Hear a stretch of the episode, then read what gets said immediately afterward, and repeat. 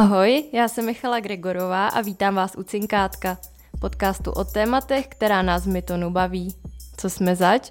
Už dvacet let stavíme internetové firmy, které používá i vaše mamka nebo kamarádi. Taky se rádi povídáme s lidmi, kteří jsou chytřejší než my. Tématem dnešní epizody jsou finance, přesněji řečeno strategické finance. A mým hostem je proto Jana Kováčovská, která má za sebou práci ve startupech jako třeba Deliveroo nebo Business of Fashion. A Janka taky nedávno spustila vlastní newsletter, jmenuje se Tajný C F O, odkaz nechám v popisku epizody. A protože je Tajný C F O psaný pro startupy a taky vtipně a k věci, stala se jeho autorka mým dnešním hostem. Ahoj Janko. Ahoj Míši. Janko, co nejhoršího se může stát, když ve firmě nikdo pořádně nerozumí financím? No, tak může se stát to úplně nejhorší, že ta firma bude muset přestat existovat. Jak se to stane nejčastěji, co tak máš vypozorovaného? Ten klasický jako startupový prípad, že zkrátka dojdu peniaze. Že častokrát si možno tí zakladatelia neuvedomia, ako rýchlo im tie peniaze dochádzajú a kedy musia napríklad začať rozmýšľať nad rejzovaním ďalšieho kapitálu. A potom ich to trošku prekvapí, zaskočí, niečo nevyjde, niečo sa ešte trochu posunie a zkrátka potom, potom je to veľmi ťažké sa z toho spamätať. Měla bys příklad třeba z praxe, kdy přišel uh, zkušený finanční člověk do startupu a tak trochu tam jako zachránil situaci, nebo jak se to stane, že si ten člověk na sebe velmi rychle viděla? Nějakou konkrétní situaci třeba, která se ti vybaví? Možno nepôjdem do úplne identifikovateľných detailov, ale uh, môžem povedať, že už ten prvý príklad toho ako cashflow managementu, hej, to je, veľmi, to je taký veľmi jasný prípad.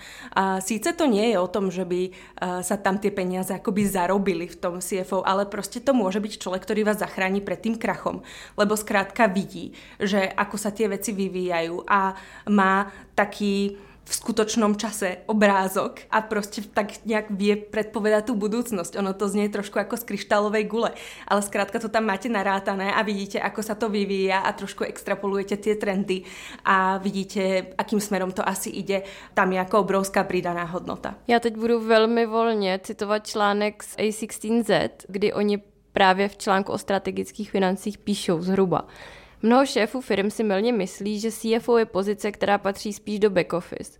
Přitom stejně jako C E O, i C F O by měl mít komplexní přehled o celém biznesu. A vezměme si třeba finanční plánování. To není jen tvorba rozpočtu.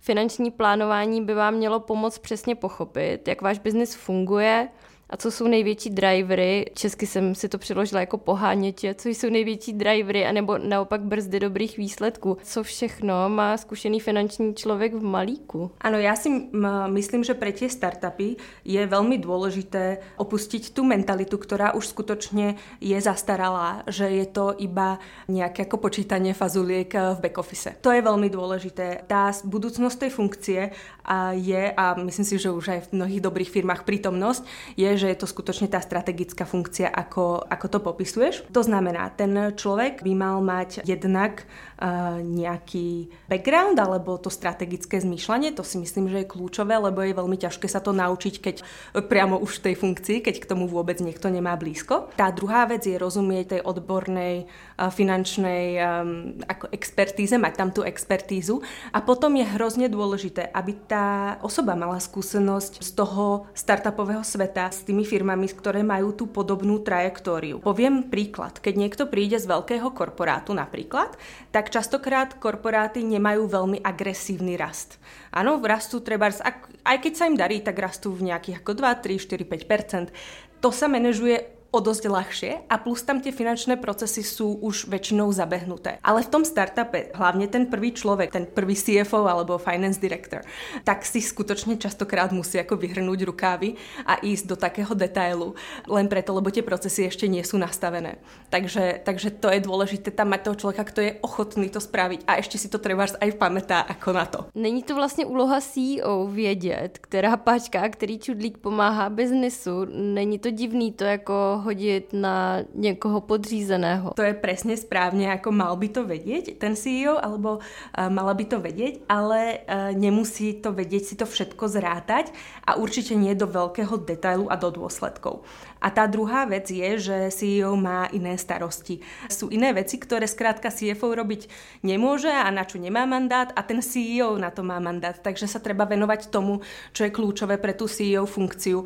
Já když jsem se tady ptala kolegů, v čem oni vidí třeba přínos skvělých finančních lidí, kteří jsou i v našich firmách, tak oni říkali, oni třeba často zmiňovali, že ten člověk umí dobře modelovat a dává tak šéfovi nebo šéfce firmy lepší podklady pro rozhodování, než by ten člověk měl bez toho, že má jako pravou ruku dobrého finančního člověka. Ano, to je taky zásadný rozdíl mezi tím, co se už stalo v minulosti. A to je, poviem to zjednodušene, skôr o tom účtovníctve a to je o tom, ako mať to v poriadku, ako uh, vedieť, ako sú tie veci vyrátané a mať v tom jasno v, tých, v tej minulosti a to je relatívne jednoduché. Ale vedieť uh, forecastovať tie veci, vedieť to plánovať a vedieť to namodelovať, to je ťažšie. Takže, takže to je presne ono. A je to niečo mimochodom, čo sa zatiaľ, aspoň o tom neviem, že by sa to dalo nejako rozumne zautomatizovať. Hej? Takže tam vždy treba vlastne toho človeka, ktorý tomu biznisu rozumie, má tie schopnosti a vie poskytnúť tie odpovede a vie povedať také veci, že keď toto sa zvýši o jedno percento a tam sa to zníži o dve percentá, tak takto nám to ovplyvní maržu za tri roky. Takže to je ten level toho, alebo tá úroveň toho inputu.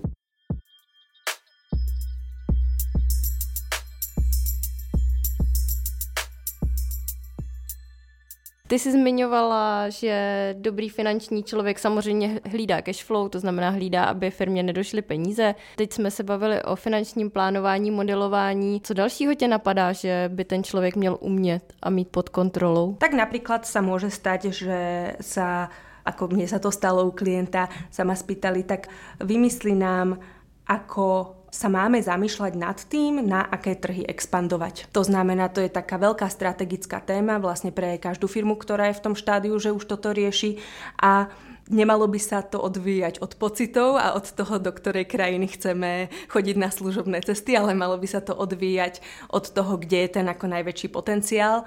A to je tiež niečo, čo vlastne tá strategická finančná funkcia je schopná do nejakej miery zodpovedať. Určite do toho vstupujú aj iné veci, ale tá, ten finančný ako case preto je veľmi dôležitý. Potom je tam to alokovanie zdrojov, to znamená ako iná ďalšia taká oblasť.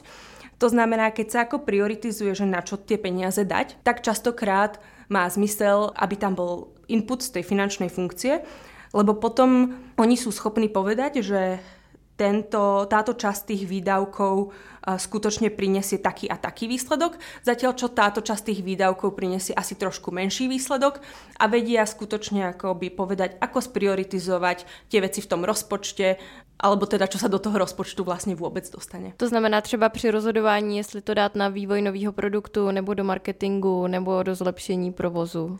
Áno, a samozrejme, toto sú veľké témy, takže ja by som len chcela zdôrazniť, to nie je o tom, že by o tom tá finančná funkcia rozhodla. Ještě něco, co je důležité zmínit v rámci náplně. Ja by som veľmi chcela zmeniť to, že aj v tej finančnej funkcii, ako vo všetkých funkciách, sú veci, ktoré majú veľkú pridanú hodnotu, aktivity s veľkou pridanou hodnotou a aktivity, ktorých pridaná hodnota je veľmi malá. Tie tiež musia byť spravené. To sú napríklad tie transakcie typu niekto musí poslať tie peniaze, niekto musí zaplatiť tie faktúry, niekto musí poslať platy zamestnancom. Takéto základné účtovníctvo, mesačné závierky. To sa všetko musí diať, ale skutočne na tom ten biznis akoby nevyrastie, nestrojnásobí sa z roka na rok. Toto nie je to, čo akoby ten biznis poženie vpred. Keď si to porovnáš s takou témou, ako na, na ktoré ďalšie trhy expandovať, tak to je jasné, že to je téma, ktorá skutočne, keď sa dobre uchopí a dobre potom zexekuje, tak to má obrovský potenciál. Takže tá dobrá finančná funkcia a ten dobrý finančný manažer je človek, ktorý vie, že sa treba sústrediť na tie aktivity s tou najväčšou pridanou hodnotou a tie, ktoré sú repetitívne, jednoduché, tak treba či už ideálne zautomatizovať do miery, do akej sa to dá, alebo skrátka čo najjednoduchšie nastaviť, aj keď na to treba teda ľudí, aby to proste bežalo, ale nezaoberá sa nimi ten top finančný manažer prioritne, prioritne sa zaoberá tými ako najdôležitejšími vecami. To znamená, že když už toho drahého seniorního člověka mám, tak si hlídám, aby se mi nezasekal na věcech, které můžu jednoduše třeba outsourcovat, anebo k němu ještě můžu najmout někoho juniornějšího, kdo to bude dělat. Ano, to je, to je presne ono.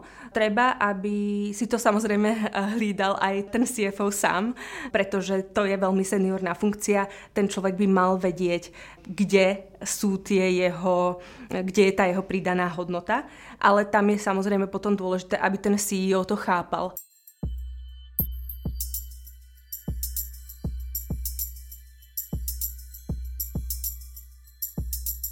Kdy si takového člověka pořídit, protože předpokládám, že asi mezi prvními pěti zaměstnanci být úplně nemusí. Taky si představuju, že nejdřív na začátku se buduje takové to jako potrubí, ty úplně základní hygienické účetní věci, které se strategickými financemi moc společného nemají a taky to asi ty zkušený lidi nebudou chtít dělat. Jako ty jsi zmiňovala, že je potřeba najít někoho, kdo je ochotný si vyhrnout rukávy, ale předpokládám, že něco z té finanční funkce už by asi mělo fungovat, než tam tenhle ten člověk přijde. Ano, určitě najjednoduchšie je to vysvětlit na príklade, keď sa tá firma založí, akoby na tej časovej osi. Hej. Úplne prvá vec je mať nejaké typicky outsourcované účtovníctvo. Aby skrátka tie úplne základné veci z hľadiska zákona a možno aj teda z hľadiska toho biznisu, aby boli v tom účtovníctve zanesené, aby to bolo spravené správne, aby ste mohli skrátka spať v noci pri predstave, že vám príde daňová kontrola, tak aby to nebolo niečo... Aby vás nezavreli. Áno, presne tak. Takže to je to... To je to úplne prvé a to je tá hygiena. A potom typicky sa stane, že ak ten startup rastie rýchlo, tak sa to stane veľmi rýchlo, že tie inputy z toho účtovníctva prestanú stačiť. To znamená, v dobre vedenom účtovníctve by malo byť jasné, že aký je zisk alebo aká je strata. To by malo byť jednoduché si to tam nájsť. Ale keď sa začnete pýtať na také témy ako, ako naceniť nové produkty, tak to vám typicky outsourcovaná účtovná firma skrátka nepovie a ani to nie je ich cieľom. Takže keď to začne prerastať tie schopnosti účtovníctva, účtovnej firmy, tak sa potom treba zamyslieť nad tým, nájsť si niekoho, či už na plný úväzok, to je ideálne, pokiaľ na to tie peniaze sú, tak ešte nikdy nikto neulutoval, že si tú osobu našiel príliš skoro, ale samozrejme, pokiaľ na to tie peniaze skutočne nie sú, tak sa to dá na čiastočný úväzok, alebo aj na nejakej konzultačnej báze. Poznám C F Os, ktorí pracujú pre startupy a robia trebárs jeden deň do týždňa a to na začiatku skrátka stačí. A potom, ako to rastie, tak prejdú na viac dní alebo si tá firma skrátka nájde niekoho na plný úväzok. A tam tie zásadné veci by mali byť aj na tom čiastočnom, na tej čiastočnej báze, na tom čiastočnom úväzku zodpovedateľné. Ta otázka, kdy toho člověka začít hledat, je ta hranice i podle výše příjmů firmy, když už to začne generovat nějaké tržby, tak je ten správný čas? Nebo se ten správný okamžik určuje ještě podle jiných kritérií? Je to celkom zaujímavé, lebo ja by som povedala, že výška príjmu nie je to najdôležitejšie. To môže byť desať miliónová právnická kancelária, a, ale je to pár faktúr a je to jednoduché.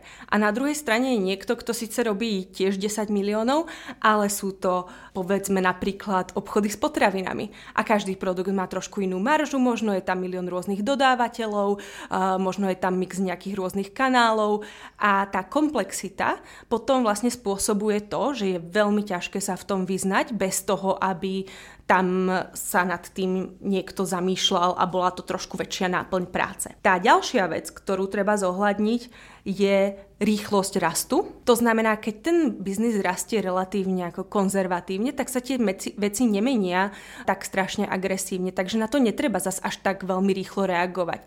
Ale keď rastiete, niektoré startupy rastú treba až desať percent každý týždeň.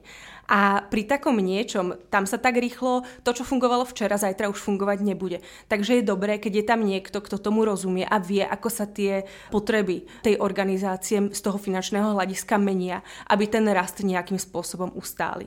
Považuješ za přínos dobrého nebo dobré C F O i to, že právě v těchto situacích třeba umí najít ty nejvýhodnější zdroje peněz? Ano, určite. Častokrát si zakladatelia firiem myslia, že napríklad ako venture capital je jediný zdroj financovania, alebo že to je to, čo robia všetci a tým pádom sa nad ničím iným ani nezamýšľam. A ako to funguje veľmi dobre, v mnohých prípadoch samozrejme, ale v mnohých to nie je ideálny zdroj financovania. A takisto vyspelé startupy môžu byť aj v situácii, že čas peňazí majú od venture capital investorov, čas peňazí majú z banky, majú ako komplexnejšie, rôznejšie tie zdroje financovania a to je presne tá rola toho finančného riaditeľa alebo manažera, aby vedeli, že čo je v tej konkrétnej situácii najlepší zdroj a z hľadiska strategického, z hľadiska finančného a z různých jiných kritérií. Z tvojí zkušenosti, z jakého prostředí přicházejí finanční lidi, kteří jsou ideální pro startupy? Ty jsi zmiňovala, že fajn, když ten člověk už nějakou startupovou zkušenost má.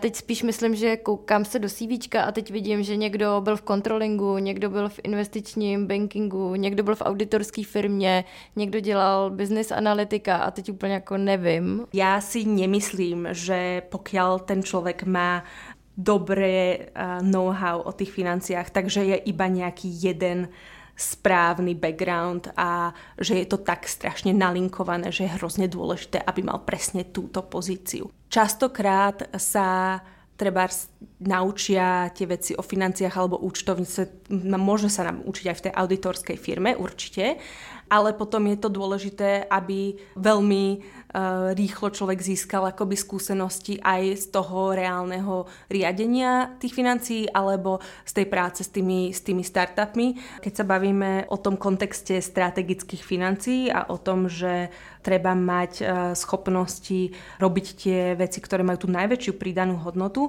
tak by som sa určite pozrela aj na to, že či ten človek má skúsenosti uh, s nejakou akoby strategickou oblasťou. Či už je to v rámci in-house, predtým boli v nejakých strategických už tímoch, alebo robili napríklad consulting ako strategický a poradenstvo pre ten top management. To je taká jedna vec, na čo by som sa pozerala. Tá druhá vec je, ten strategický pohľad samozrejme získajú ľudia určite aj v investment bankingu, v investičnom manažmente, pokiaľ investujú do startupov. Tam je skôr ten problém, že uh, nájsť uh, niekoho, kto je vo vé cé a pre, ako... presvedčiť ho alebo presvedčiť ju, aby vám išiel robiť C F O je dosť ťažké typicky. Ale ak sa to podarí, tak to môže byť ako veľmi dobré, pretože tam ten ako strategický pohľad na tie veci je a častokrát tí ľudia akoby sú v tých financiách veľmi silní, lebo musia byť v podstate. Takže, takže tak to môže fungovať tiež. Určite dáva zmysel ísť po finančných riaditeľoch a manažeroch z iných firiem, to je jasné. Keď to je veľmi príbuzná firma, alebo v zmysle je to rýchlo rastúci startup, tak tie skúsenosti budú prenositeľné.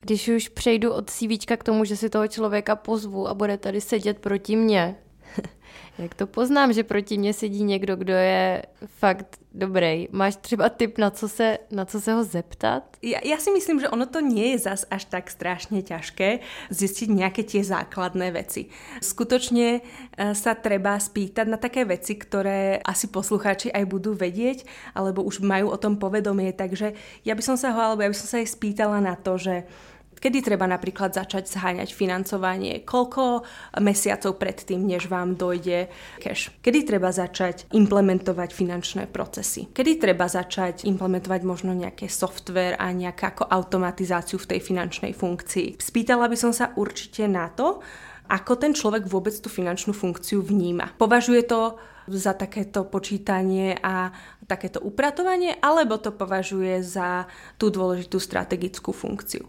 A v prípade, že povie, že to je tá dôležitá strategická funkcia, tak by som sa ešte uistila, že keď treba, tak je ochotný alebo ochotná robiť aj tú mravenčiu prácu, keď náhodou sa ukáže, že skrátka pri tom upratovaní prvom niečo také treba spraviť tak, aby nebol úplne tak už odtrhnutý od toho, že už nemá ani záujem o to, alebo si to treba nepamätá. Často slyším radu, že aby C E O zjistil, koho vlastně hledá, tak si má na chvíli do té funkce sednout sám. Je něco takového ve financích vůbec reálný? Tak na tom úplnom začiatku áno. Tam, kde vlastne ešte nie je takmer žiadny tím, tak určite ten C E O rieši také veci, že ako sa baviť s investormi a ktorých investorov osloviť, a rieši, koľko peňazí potrebuje a na čo tie peniaze budú stačiť a dokedy.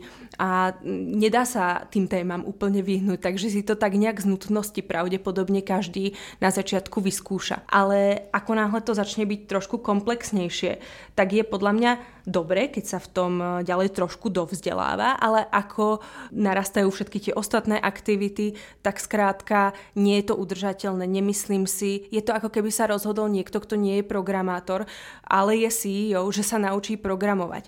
To skrátka, keď budujete technologický produkt, tak proste potrebujete niekoho, kto je na to programovanie skutočne dobrý a nie, že sa to naučíte akoby na kolene a potom dúfate, že to tak nejak bude stačiť. Co sú podľa tebe ty hlavní biznesové K P Is nebo metriky, které pak má ten dobrý C F O nebo dobrá C F O pod kontrolou? Určitě jsou tam tie úplně hlavné, které nemůžeme, nemůžeme ignorovat, čiže uh, zopakujem spomenuté cashflow. Treba samozřejmě vědět, ako sa vyvíja obrat, treba vědět, ako sa vyvíja obrat na tých jako jednotlivých produktoch, treba vědět hrubú uh, maržu cez všetko a treba vedieť ten akoby čistý zisk alebo tú čistú stratu. To je absolútne to základné minimum a potom všetko ostatné alebo veľa tých ostatných vecí skutočne závisí od toho biznisu. A myslím si, že to je aj výborná pohovorová otázka.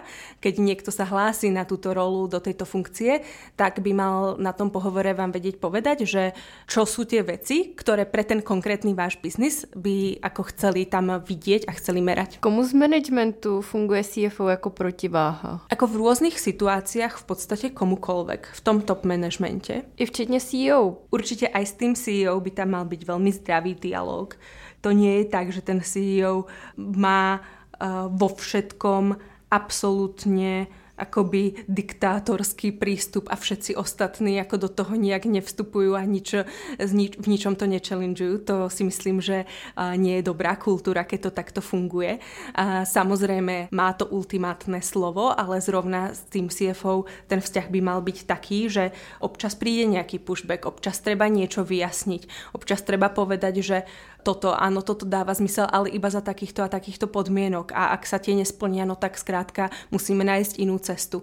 A to je tá rola toho C F O a ten input je častokrát vychádza práve z nejakých dát a tým pádom to trošku pomôže tú konverzáciu možno častokrát odosobniť a je to, je to konštruktívnejšie. Máš v téhle oblasti strategických financí nejaký oblíbený blog, podcast, knížku, co bys k tématu doporučila? Tak napriek tomu, že to nie je úplne sto percent pre startupových founderov, tak ja mám veľmi rada Harvard Business Review, lebo tá kvalita tých poznatkov je veľmi silná a treba sa len zamyslieť niekedy, že či toto je skutočne ten typ rady, ktorý dáva zmysel v kontexte toho vášho biznisu. Tak ako každú informáciu treba ako aplikovať trošku vlastné kritické myslenie, lebo môže byť, že to pre startup nedáva zmysel, ale to mám rada veľmi. A potom tie blogy tých V Cs sú ako výborné. Ty si tam citovala ten Andreessen Horowitz blog, tam je to fajn a zase závisí.